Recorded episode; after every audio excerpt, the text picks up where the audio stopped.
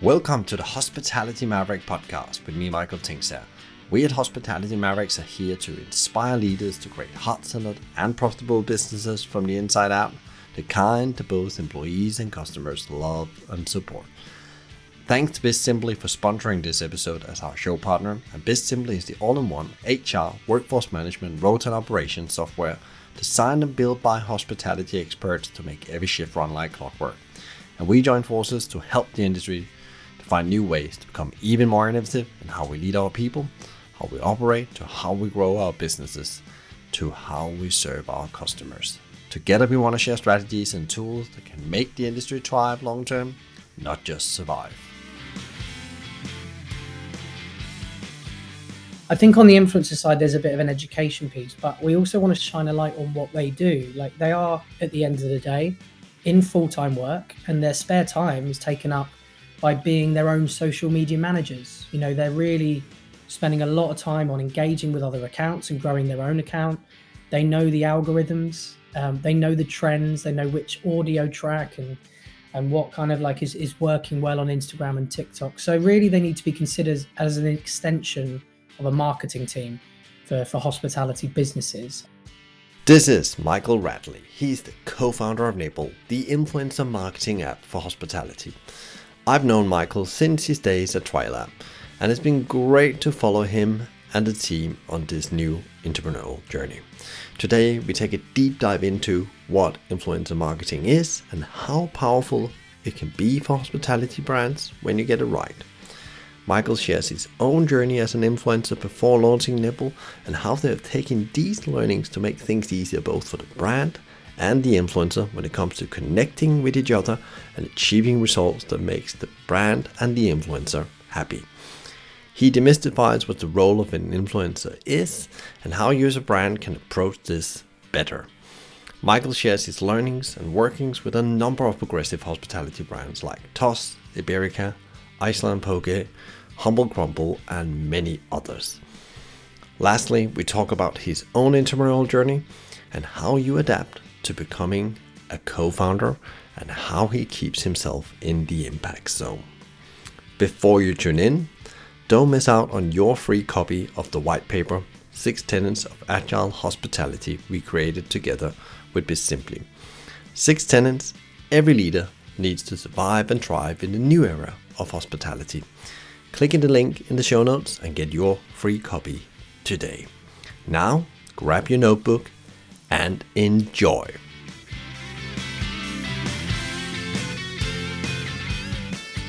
Today, we uh, are going to be talking with about something. When I started this podcast, I actually didn't think that would be something I would be talking about when it's connected with hospitality, restaurants, even uh, having somebody as a guest on the show talking about this. It's talking about influencers because, in my view, it was something like Joe Wicks or the Kardashians. Kardashians, uh, it, and then and I thought that what has that really to do with, you know, restaurants or running business? I can see running businesses with big budgets maybe be interesting, but that's going to dive in today because uh, Michael, who's a guest today, has has found a solution about how actually hospitality can get involved with influencers and actually using them in a better way. And I think it's super super interesting. Uh, solution uh, him and uh, the team are bringing to market. So that's that's why you're here today, Michael. I'm so happy that we made this happen. Thanks, Michael. Yeah, thanks for having me. Um, sorry, I'm not Kim Kardashian. Hopefully, she'll she'll come on your show one day, but you'll have to do with me today. I'm actually not sure that after uh, after I butchered her name there, that she's she's gonna come. That's probably uh, uh probably not.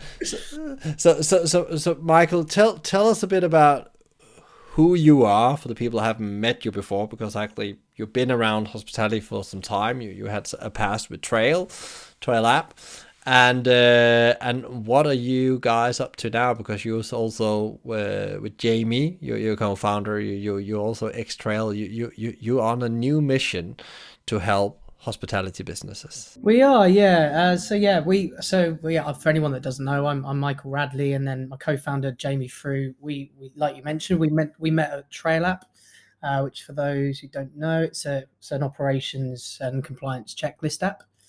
Um, and we were there for a number of years, really. Um, and I think one thing we, we could take away from our time at Trail, or when, when Jamie and I met, is like the the operational efficiency piece that, that Trail did really well for, for operators. I guess we are in a way trying to apply that to to hospitality marketing. Um, so yeah, I think we're at, at Trail when we met. Um, I had this idea uh, for for Nibble, um, and the idea has come about from the fact that whilst I was at Trail or in full time work, my kind of side hustle, as it were, was being a an influencer, but definitely not on the level of uh, Joe Wicks or Kim Kardashian, more on a, a micro level, which uh, I'm sure we'll go on to in a minute, talking about the different types of influencers. But m- many hospitality brands in the industry are working with content creators and micro influencers already. Um, because it is a new way of marketing their brand. It is a new channel, and it's one that's been growing for for a number of years. And we only have to look at how well TikTok and, and Instagram are doing now, and that's where it's it's a really good way of kind of reaching reaching your your customers or potential customers. You know, being front of mind um, for for consumers to make decisions on when they where they want to go to eat. You know, they're they're less likely to be reading the metro these days, and they're, they're more likely to be spending their time on on TikTok and Instagram. So the idea for, for Nibble came about because I was experiencing kind of a bit of a problem in that I was working with brands and working with agencies and you know it was great. It was I would receive a lot of kind of cold emails or or messages on social media saying we'd love you to come down and you know try the experience and try the food and we'd love you to post it on your social media channel. And and for me I kind of started off as just a, a passionate foodie that loved going out and eating and I started taking pictures and putting it on my Instagram account, and, and that kind of organically grew over a couple of years up to around about twenty thousand followers, um, which is why I started to receive more and more invites from brands, I guess. But I'm not alone. Uh, there are thousands of other people in a, a similar position, um, and there are a lot of brands that are currently working with in, in this kind of way. So the, the thing I realized though, and kind of what led on to Nibble is like, and I said this to Jamie when we were at trailers, I didn't quite understand like why it would take so long for like a collaboration between an influencer and a brand to kind of be arranged. And thinking about what it was like on the influencer side like it, it could have been a, a, much better experience in that you know why couldn't i be out in soho on a friday night and and see what was available near me in terms of brands and potential cap- collaborations? And I guess, be able to book straight in with them. It would actually take, you know, days, if not weeks, for that collaboration to be to be sorted between, you know, like a, a brand directly or an agency. Um, and I wanted to make something that, that was a lot more quick and a lot more easy with kind of like pre-agreed like arrangements and yeah, just a, a much better experience. And I think uh, that's where the idea for Nibble started. Really, it was uh, for so an influencer marketing app on the influencer side, um, just to have more choice and be a bit more on demand. But we kind of scoped out whilst we were still at Trail, like what that what that actually looked like from the brand side, and we we knew that they were already doing influencer marketing, but still where we're at now and what we're learning is that there are there is a lots of different opinions i guess that you know some don't have a clue what it is and where to start others are kind of doing it themselves and it's taking up a lot of time. You know, they're reaching out to influencers on social media far too much, hoping to get replies. And then they're kind of dealing with, you know, the bookings, the reschedules, the cancellations, and then the follow ups to make sure they had a good time and, you know, what's the content going to be like. So, that that is happening and you know if if a brand isn't doing it themselves then they're they're giving it to an agency to do it for them and i completely understand why because it is a lot of uh, time an admin for them. So what we learned having spoken to a few brands, you know, I think this was maybe November last year, is that there was also a, a bit of a problem or, you know, maybe a solution that, that sat on the other side of the fence uh, for a, a, brand as well as an influencer. So, so yeah, we decided to, that we wanted to, to really kind of like, you know, launch an MVP and, and test it out. And that's why we both left, you know, Trail um, to do this full time. And I think um, you know we, we, were definitely right in in that decision, and it's it's already looking like it's it's there's definitely a product market fit and something that people would would like to do. So I think where we're at now from having raised um, a bit of money at the start of the year um, to kind of build the product out and get it ready for market, which is where we're at now. We, we've already got 21 brands using, oh no, 25 brands, sorry, using the platform. Um, and that's in a private beta in London. Um, and we've already got around about 350 uh, influencers signed up to the app. So uh, it's definitely going in the right direction, but we really are like early stages um, and just getting started, really. So lots of exciting stuff ahead. What made you that super super exciting journey and then actually seeing how quickly that you actually got your MVP proved in a way because you both have the influencers and the, the brands on, on the app. But why did you call it Nibble? What was the what is the, the background for that? Oh, do you know what? I'll be honest. We there was like we were just going around and round with different names, but where we're different, I think, and we maybe we'll talk about this more in a minute. There's there's lots of influencer discovery tools and platforms out there, but but there's nothing really that's built for hospitality. Um, and that's our background. That's definitely my background. You know, like my brother's a chef. I've worked for nightclubs and bars, and my mum runs a B&B. Like I've been in the hospitality industry, like in in a sales capacity for some time. But my passion and love is is within hospitality, and I just whilst I see there's a lot of influence influencer discovery tools and management platforms, none of it is really built for hospitality businesses that need footfall and bookings you know the other tools out there are, are for the e-commerce giants that kind of you know just require transactional stuff online. So we wanted to build something for hospitality and i think that's where we landed on the word nibble. I think it leans itself quite well to food and drink um, which is is where we're at but uh, it could have been any name really. I don't, know why we ended up on nibble but it, it stands out um, and I, and I think that's where we, we got to really. Yeah, well, that's totally okay because sometimes that's just like uh, I know like finding the name is quite a, a a big thing. You know, what is the name of the business in a way? But what, what if we take it again? Like it'd be really interesting to hear as well. What what, what do you think then the the vision is for for this? You know, uh, what is your your vision for for Nibble? Uh, what what what what is happening? And if we look at a couple of years down, what kind of you know change have you made both in for for the operators but also for influencers? How would that look? Yeah definitely. I think there's a couple of things there. I, I do think influencer marketing someone needs to to kind of educate but also shine a light on it.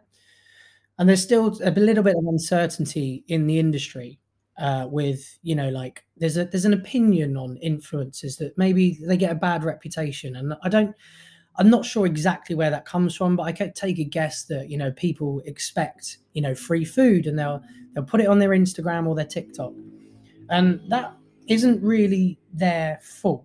Like that has come from somewhere, and that's come from the fact that the people they're following or other people are doing it, and they're like, "Wow, how how are you getting that?" Like you know what i want a bit of that. But there's a lot of education to be done on the influencer side in terms of like you know what is an influencer? What what is required from from them that brands can really use to kind of promote their business and you know what's expected in return and what the arrangement is? So i think on the influencer side there's a bit of an education piece but we also want to shine, shine a light on what they do. Like they are at the end of the day in full-time work and their spare time is taken up by being their own social media managers. You know, they're really spending a lot of time on engaging with other accounts and growing their own account. They know the algorithms, um, they know the trends, they know which audio track and and what kind of like is, is working well on Instagram and TikTok. So really they need to be considered as an extension of a marketing team for, for hospitality businesses. And you know, there's a lot of money that might be thrown at a, a photography shoot. Um, which of course the quality of the work might be a lot better but there's a lot of money being thrown at that. And and actually if you think about it if these influencers are going to take up a lot of their time to, to come out of their way and you know that take a lot of content at the end of the day that that brands can repurpose and reuse across their own social media accounts um, then they they need to have a fair deal and also like a bit of respect i think. I think there is in some cases not enough respect going towards creators. And there's definitely a a shift now with with brands starting to understand i think that you know the, the consumer journey is less of like you know show me a picture of a burger. It's more like show me the burger but also show me the restaurant. You know i want the experience. I want to know how someone has got there. And i also want to know that someone has enjoyed it that's similar to me. You know are they a foodie in South London or are they a vegan, like like you know, with a passion for vegan burgers. I think making it relatable and authentic is where um, brands can really like use influencers to their advantage. Uh, what was really interesting is when we we've been talking before, Michael, is that what I got my eyes up to. I think first time we talked was that influencer is not like Joe Wicks I mentioned at the beginning. They, they are one part of influencer. They are like celebrities, but actually there's a lot of individuals that actually is can be almost as powerful from a niche point of view as going out to get a big name, a chef or whatever it is you take through your brand. You're seeing some of the big brands using famous chefs to launch a new burger or whatever it is they do. Yeah, absolutely right. Yeah, there's def- definitely different categories, and I think there's a there's again some uncertainty on the, the kind of um, definitions of each category. But broadly speaking, you, you're right. You know, it's not to say that uh, if a brand worked with someone like Joe Wicks or, or Kim Kardashian, that's the wrong thing to do. I think in many cases it, it might well be. I think the problem for hospitality brands is that they might not be able to afford to take the risk on how much that would cost them. You know, like Kim Kardashian did a campaign with Beyond Meat recently. It got a lot of bad press for for all the uh, whether it's good press, I don't know, but you know, in it being too staged, too fake. She wasn't actually eating the product she was talking about. And you know, go on YouTube and have a look at it. But I know that deal was you know a seven figure deal, and you know, restaurants and and pubs and bars can't really afford to put that budget on something like that. So the the different categories of influencers there's celebrity and elite where you know they've they've got massive massive followings but they also charge a lot to to come work with restaurants or or any brand. Um but where micro influencers fall in which i don't really this this changes but broadly it could be anything from i guess like um, up to a hundred thousand um, followers on on instagram or any social media platform. Um they they tend to be like the the sweet spot for smaller businesses and definitely hospitality businesses in that it can be a lot more targeted in in kind of what you want to do with that influencer and and where their audience lies and and the, there's definitely a shift towards micro influencers we we believe that for hospitality businesses you can come all the way down and actually think about what's going to be more powerful for my business? Is it going to be like if I was a cafe in, you know, Putney, um, serving vegan food? Is it worth me taking the risk on with someone like Kim Kardashian or a bigger influencer that charges a lot of money? Or could I find a, a group of, you know, passionate vegan foodies with great content on Instagram and TikTok that actually are South London based that have kind of an audience that's around there. And that's really going to directly impact brand awareness and potentially bookings and footfall in that area. And again, if it's like, you know, if you're, you're an operator with it, so how do I actually make sure I find the right person? I think that's where you guys come in, the cur- curation of these influencers. So what do you actually do to ensure that the influencers uh, that was 350 you said you have on the, the platform now actually are you know up for the game because you're you're you're in principle hiring or making a deal with somebody you really want to you know do a good job in principle definitely yeah definitely i mean we are just getting started but we're already starting to kind of bring on influencers to actually the, the different categories. So matchmaking a, a, little bit better, and that could be by dietary requirements. It could be by content style. Um, you know, like we were, I know we were talking the other day, but but is actually an influencer a yoga instructor in a particular area? Is it a student? Um, you know, a society secretary for a university in a, a, particular area. Like we have really have to think about you know the term influencer. And actually i think when i first started like working in in nightclubs back then we called them promoters. And that would be they, they run a guest list and and they've got a particular like influence over their you know society at university. Like that is an influencer. And i think we have to, to kind of think like differently about about what an influencer is really. Um but in terms of where we come in yeah it's all around matchmaking the right type of influencer for the right brand but also that brand's particular strategy. Like if they're running a campaign one month and that's on low and no alcohol, then it's probably not right to matchmake them with a you know like a, a particular influencer that is just drinking a lot of beer and eating a lot of burgers. um, it, it, might might be that we need to think a little bit differently on that. Um, so that's where the matchmaking comes in, and we're, we're building that at the minute, to be honest. Um, but it really is campaign specific and and giving the brands a lot more choice over style and, and the, the right type of influencer for sure.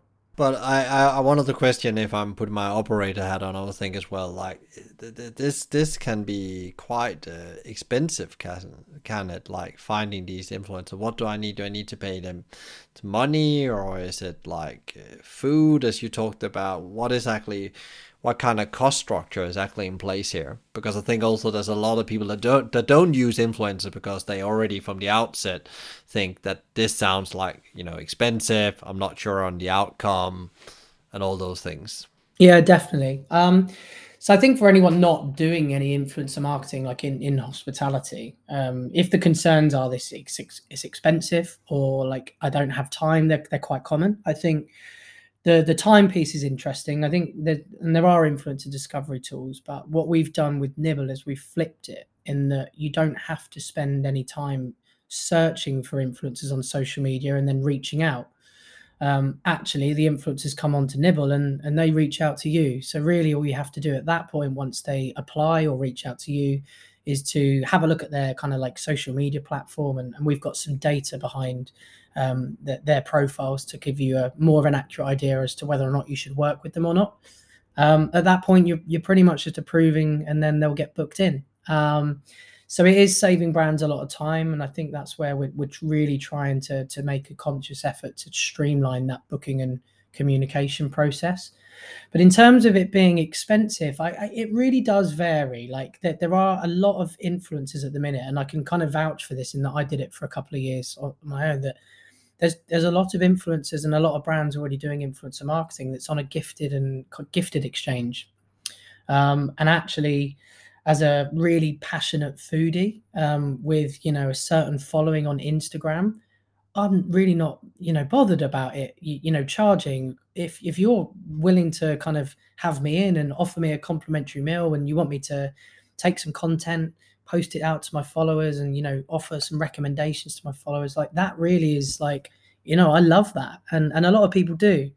Um it's not to say that that everything should be gifted. And i think there is definitely an argument that influencers based on you know what they're actually doing and there's one influencer in particular that we know um, that we're talking to at the minute and you know she said to me well I, I directly spoke with the brand and as soon as i came in i know that i generated 9000 pounds in sales from my instagram post. So if that's the case then there's definitely an argument that influencers should be getting something for that other than just complimentary food. But you know broadly there's a lot of micro influencers that are absolutely chuffed with a complimentary meal and i think that's where brands should capitalize on that. Because if you think about it a, a free burger doesn't actually cost you a lot with with what you're getting back in terms of marketing. And we've actually worked out that you know after the the gross profit costs of you know you know serving a an influencer and a friend perhaps that that actually it's about 10 times more cost effective than other channels if you if you really think about it.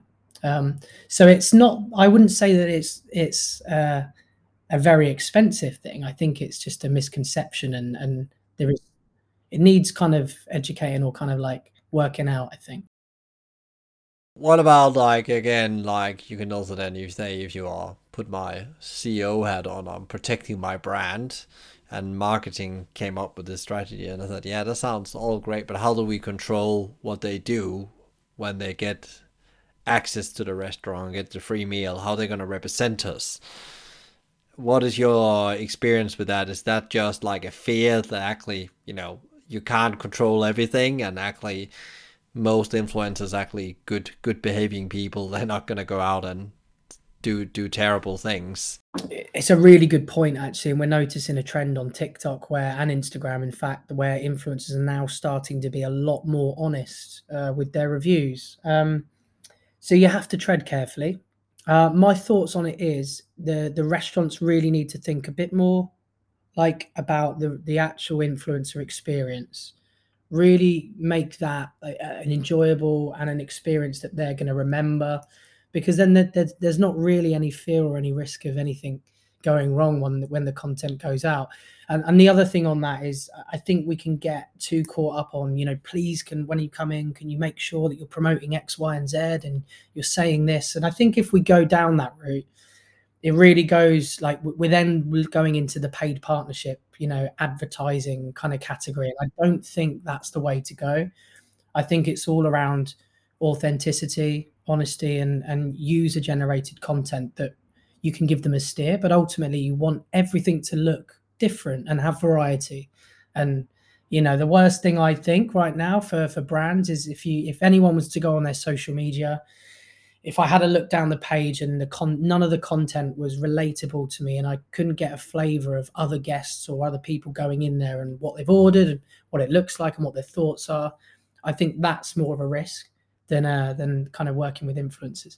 Yeah, that's interesting because I think you're right about the um, that when you want to control the process too much, also the authenticity goes out of it. You can see that when you see things on social media, think, yeah, yeah, of course you will say that. You've been paid money to say that, so that why why should I actually care, in a way. Um, what what is your what is it like really like you know if I'm thinking as the operator what is it that the influencers love to do I think that's a really really good question now connection with this like how do they actually love how would they like to see their experience is when they engage with this brand? What what makes it a great experience for the influencers to connect with the brand and do the thing with them? It's it's a really good question and and I kind of I think about this a lot and I do think the way the world is moving with the world being online and everyone obsessing over these short videos on YouTube and TikTok and, and Instagram I do think generally hospitality brands and the ones doing really well. And I will name drop a couple of them because they're, they're flying on social media. So the likes of Yorkshire Burrito and Humble Crumble that started off as a kind of street food stall that no one really knew about. You know, they're they're racking up ridiculous stats in terms of views, plays, and followers, and, and their social media accounts are are amazing and it's it's that consistency of good content with influencer marketing on the side that, that it really is just making it front of mind for the consumer. And i was passing borough market the other day and went to humble crumble for no other reason other than i've seen their videos and it looks great. It's a great product. The videos are brilliant. Um, and that led me there. Um, so i think we've got to start i think brands can really capitalize on this movement of social media movement of really thinking about their offering and how that can be you know like relayed on on kind of these video formats on reels and, and tiktoks. You know that whilst you might have the most amazing menu in the world that would taste amazing and it you know it'd be brilliant food if it's not going to photograph well or video well then there's something to something to think about for sure. So in terms of what influencers like if they see anything that's got you know dry ice or there's a flower wall or you know there's something being said like anything that's way more you know the experience or a bit of drama in, in terms of like what that restaurant is providing they will want to go there because they know that if they capture content of that that will just grow their own social media account um, themselves. So that's what i believe we're starting to see a pattern in.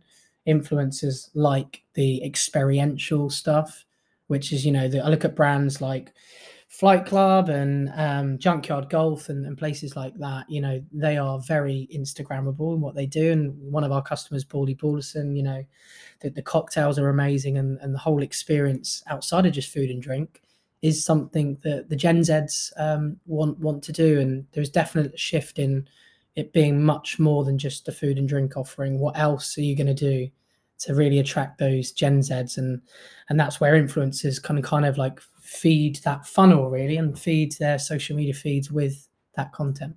Yeah, and actually that leads me to the next thing I actually wanted to dive into because it gives totally sense. There has to be I have to go there to make some content. I also will make you look good, but also help me growing my profile because that's so it's like a, a win-win thing. But when you work with the operator, you said now you have 21 brands on the platform. What what have your learnings been on this journey as you've been taking these brands on, and what kind of you know great outcomes has been achieved? Because I guess you are now after having it the, the platform with them as well, learn some some stuff that really really is mind blowing as well. That what you can can achieve as an operator. I think we're we're still learning, to be honest. I think the the, the one thing we can really do, um, and this really depends on the social media accounts, but I think we can definitely get better at it. Is really trying to directly link the influencer posts to sales and bookings. And there's there's things that we're working on. There's things in the product roadmap that that will help that. Um, I think that's the that's the big opportunity. Um, but you know, it is is definitely an effective way of promoting your brand. And there's things you can do at the minute. You know, you can track your own social media pages, your web traffic when you work with influencers. You can use coupon or discount codes that they can give to their followers, swipe up links. So you can try and make it measurable. I think for us, what we've learned is that we've just built out quite a lot of our reporting. And actually, if you were going to launch a Christmas campaign, for example, and you wanted to work with 10 influencers before Nibble, um, it's quite hard to find out how many people that's reached, how many impressions that's got, you know, what's the average engagement rate, what's my cost per engagement. And that's something we've just built. And a big shout out to to Dan and Jamie on that. I have no involvement in that, but I think what we've seen with the brands that ha- that are on the platform is that we are starting to make influencer marketing more of a measurable channel, so that these marketing managers, you know, that are kind of busy with loads of other things, can at least start to justify to the board that if we do a campaign with some influencers, you know, this is what we've seen on social media in return and that's what this is what it's then done to, to web traffic or you know awareness. So i think we could definitely get better um, but it, i think i'm really proud of what we've done in the last few months in, in making it a little bit more measurable for sure. It's also really interesting you said that you're running a campaign and then actually instead of getting one influencer you now maybe have 10 and you can actually find out which of these let's say five of them are the one that really drives value then you know who to work with next time because they really work well for your brand. So again, from a marketing manager, your return of investment becomes extremely important when you every pound you spend, you should definitely make a pound.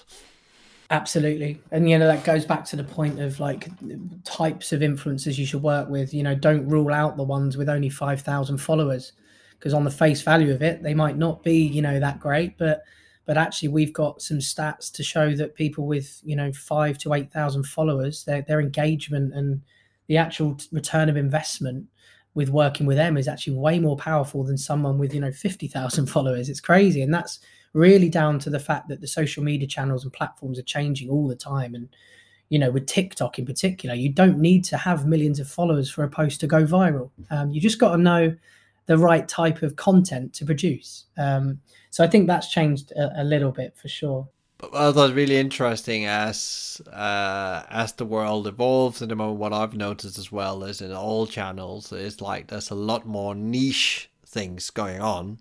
So it could be that you have a niche product, or maybe you have you have a product that's out of chickpeas you make hummus and there's like these people that just love hummus and they have this thought they talk about hummus all the time they're like experts in hummus, you know. And uh, then you know, and you look at their profile, and you think, well, well, you only have a thousand followers, but these thousand followers are real raving fans. They just watch everything this person do, and they would go and do some of the same things that this person do. Absolutely, and it's likely that if they're always talking about hummus and posting about hummus, then of those thousand, quite a big chunk are also like huge hummus fans. So definitely don't don't rule out the smaller ones because they will have a, a very engaged and like you said niche audience. And i think that's where we can actually use the hyper locality of influencers a bit better as well. You know if i was going to open a new site in a particular area of london it's like in that catchment area who's around there? And actually even even if you've got a thousand followers but but you're already a passionate foodie with a real local audience it's going to impact that new restaurant then definitely don't rule them out. Yeah, that's that's super super interesting because it's also getting your your mindset changed around actually how you use the influencers, but also that you know that could be even in, in regional or areas of, of a city you will use different influences for for the restaurants in that area if you have multiple restaurants in the city definitely yeah and outside of just the influencers piece as well like we we have to also i mean there's there's a lot of talk about the, what we say you know is it influencers is it content creators? But you know that there is the influencer side and their kind of audience and how much business they can actually give you. But in the most parts these same influencers are still giving up a lot of their time to really think about carefully about what content they're producing. You know they're they're social media managers in their own right thinking about what do i need to produce here to to make this post do well for my own following and my own page. So it's in their interest to to make good content that's going to do well.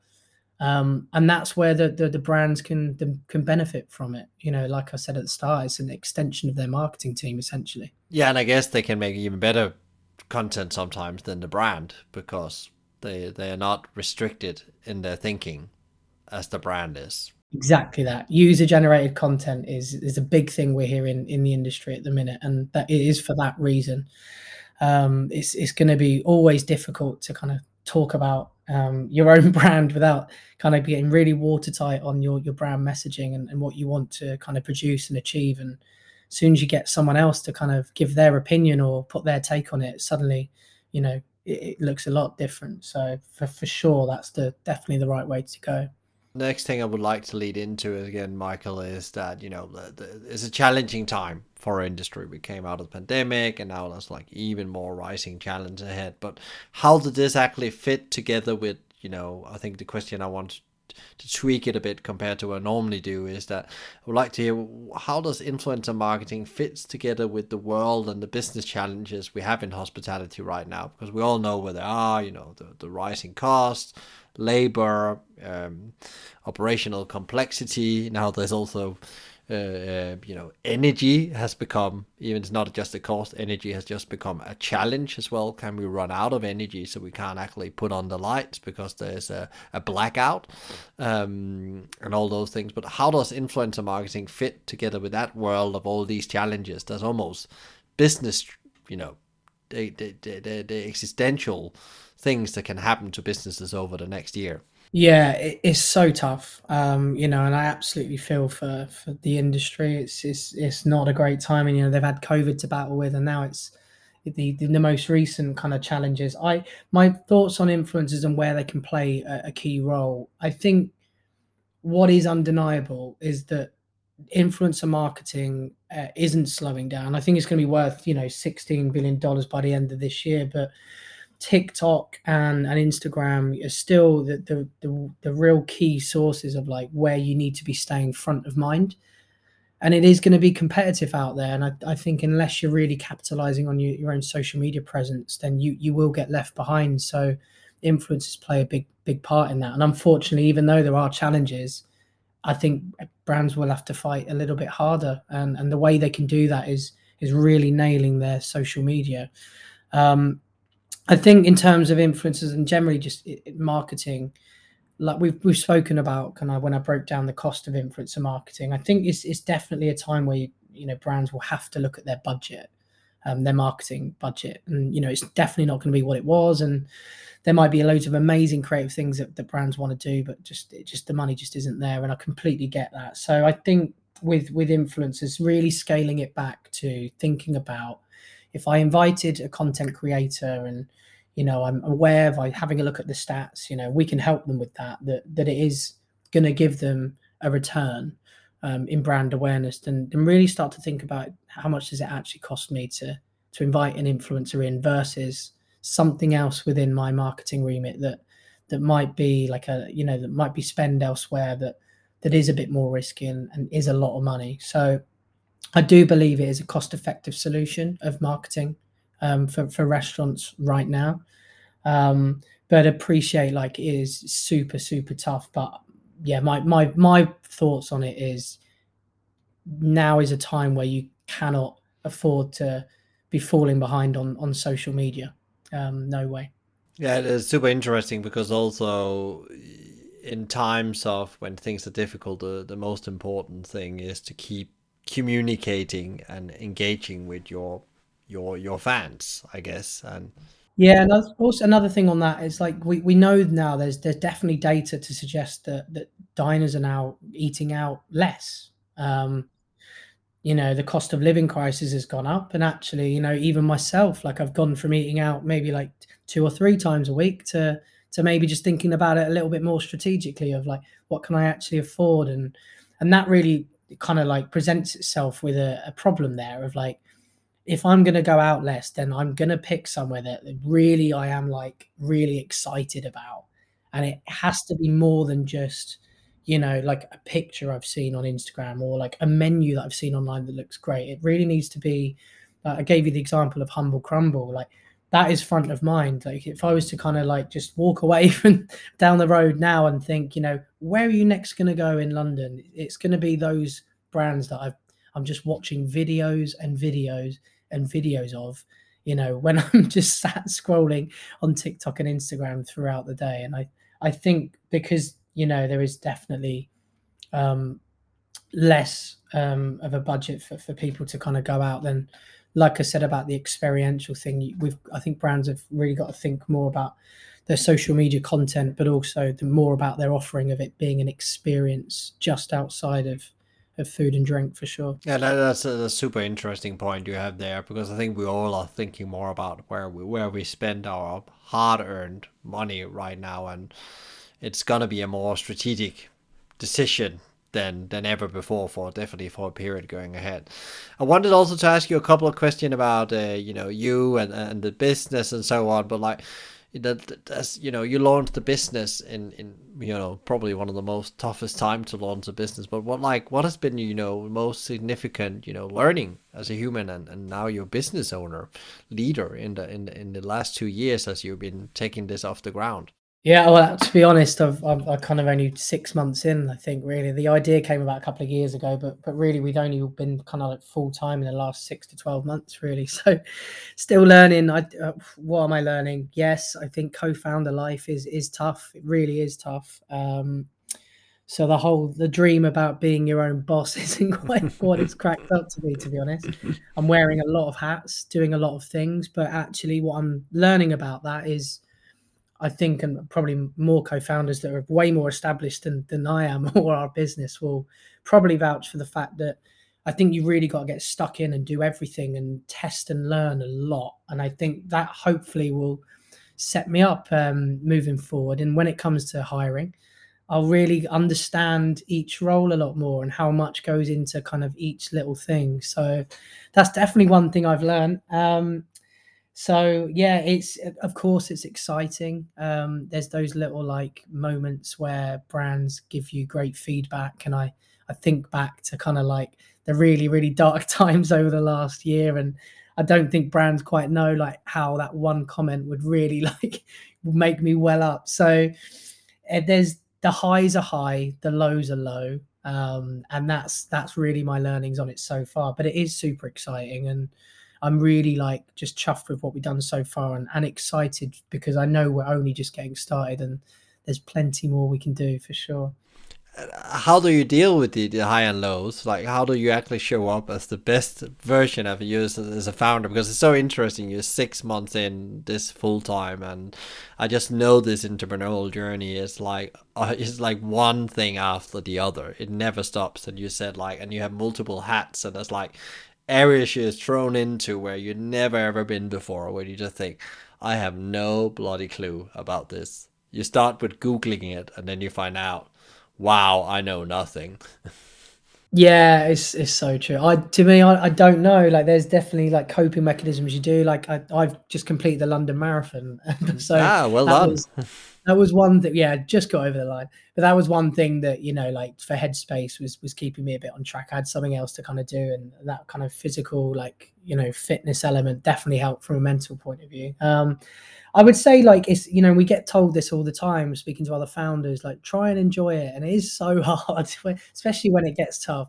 But I, I do get where they're coming from. You've got to you've got to smile at you know and take the wins and we've got one thing that we're doing at the minute which i you know i, I really vouch for is that when you do make mistakes, when you do make errors, when you when you do find things that kind of happen, like we we keep a, a document on file, which is like every time there's like a a bit of an error or something really badly goes wrong, try and make a joke of it, and we're actually saving them all to like an album. I'm hoping that in in years to come, it'll almost be like a catalogue of bloopers, which will be funny to look back on. So yeah, we've got to try and enjoy it and, and ultimately just just keep going. Um, you know, like what we're doing, we're on a mission um, to just to make it a lot easier for for brands and and make influencer marketing like just a bit more of a, a known, understandable thing.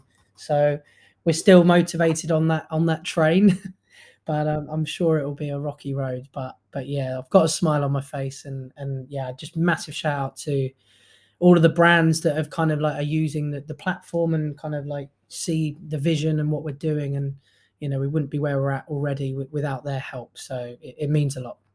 That was very very nice of you. And i, I also loved your your list of uh, blunders if we call them that or like do why did we actually do that? That sound that, that's absolutely i'll have crazy. to share them with me yeah exactly. I, I know. It's just having the discipline to put that down as well because it's really important not to take it too serious because in the end of the day it's just business. And you know most you know even if people are critical of what you're doing or you know finding out that you didn't take the right step. If it's investors or it's some kind of other stakeholder you should just say it's just about saying oh yes thank you for giving me me that feedback and then go and correct it. And then you're actually absolutely fine. That's the only thing they want in the end um, and same with clients you know they, they they, they they still have believe in you even though if you do one thing wrong. We are not perfect. We're human human beings all of us. Oh we are. And we're definitely in that research and discovery phase. I mean we, we touched upon it but we're just about to launch now and we've come a long way but we've got to be you know remembering that actually we can't you know that we're not going to transform a, a massive huge business overnight. It's going to take time and you know there's going to have to be learnings along the way. And and we're definitely still kind of come i'd say we're coming out the other side of that now. We've definitely learned a lot but but ultimately we'll always be learning and testing new things and you, you just got to enjoy that that startup world i guess. It's it's very challenging but also you know it's definitely not dull. No i, I can remember uh, a very experienced business person said to me enjoy that bit of the journey because you wish yourself back to that in some years and that's really interesting. So he's already done it all a couple of times, and that's the best part of, for an entrepreneur is the early days before all the complexity arises as the business grow. Yeah, absolutely. Um, who knows where we'll be in a few years, but I'm, I'm sure we'll listen back to this and, and have a laugh to ourselves. I'm sure. Is there is there a question you would have liked me to ask you and? Uh, what would that be and uh, what would you have answered? I don't know. Do we need to do like a what's next thing? Um, yeah, that's a very good question. So, what's next for you guys? You're talking about a launch. Yeah, so we like I mentioned, we're we're in a, a, private beta in London. There's there's 25 brands I think now using the platform, and we're still growing up that marketplace from from both sides. But we're starting to to now think about scaling uh, regionally around the UK, and there's been lots of interest um, in cities like Leeds, Liverpool, Manchester. Um, we will get there. Thanks for your patience for those we're already talking to. Um, but that's super exciting. Like starting to see the demand just outside of London is, is really exciting for us, and so that's definitely next um, next for us to do. And there will be a point, I'm sure, where we'll be raising money at the start of next year to, to really scale the brand. Um, but but for now, we're just going to keep growing and, and kind of filling up that marketplace and trying to get the best you know value we, we can out of the app for for influencers and for brands as well. Great, great, great, Michael. Um, where where can uh, people find out more about uh, Nibble and, and, and connect with you guys? Um, even if they are you're not in their town yet, but they want to look into this and and hear more about it. Yeah, definitely reach out. So you can find us on uh, we're nibbleapp.com uh, and we're also Nibble app on TikTok and Instagram. Um, but yeah, please feel free to, to reach out. Um, and at the minute, because we are pre-launch, we are offering a free trial period to, to any brand that does want to kind of see for themselves what Nibble's about, and would be love we'd love to talk to people for sure. Great, great. Thank you so much for for coming on the on the show, Michael, and I wish you and uh, the team uh, power and energy for the exciting journey ahead. Thank you so much, and, and thanks for having me. Chat soon.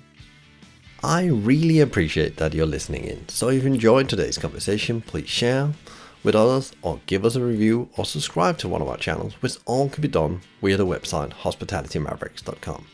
A big thank you to BizSimply for supporting us, bringing great insights, strategies, and tools to help leaders become better every day. Check them out at bizsimply.com or on their social at bizsimply or bizsimplyhq. You can also email them directly at podcast at bizsimply.com. Thank you to Fina Charlton, who is the show producer from the Podcast Collective. If you have any feedback or ideas to the show or thoughts, reach out to me via LinkedIn or my email, michael at hospitalitymavericks.com. Find out more about us and subscribe to the newsletter Maverick Talk via hospitalitymavericks.com. I'm Michael Tingsager, and you've been listening to the Hospitality Maverick podcast show. Be Maverick.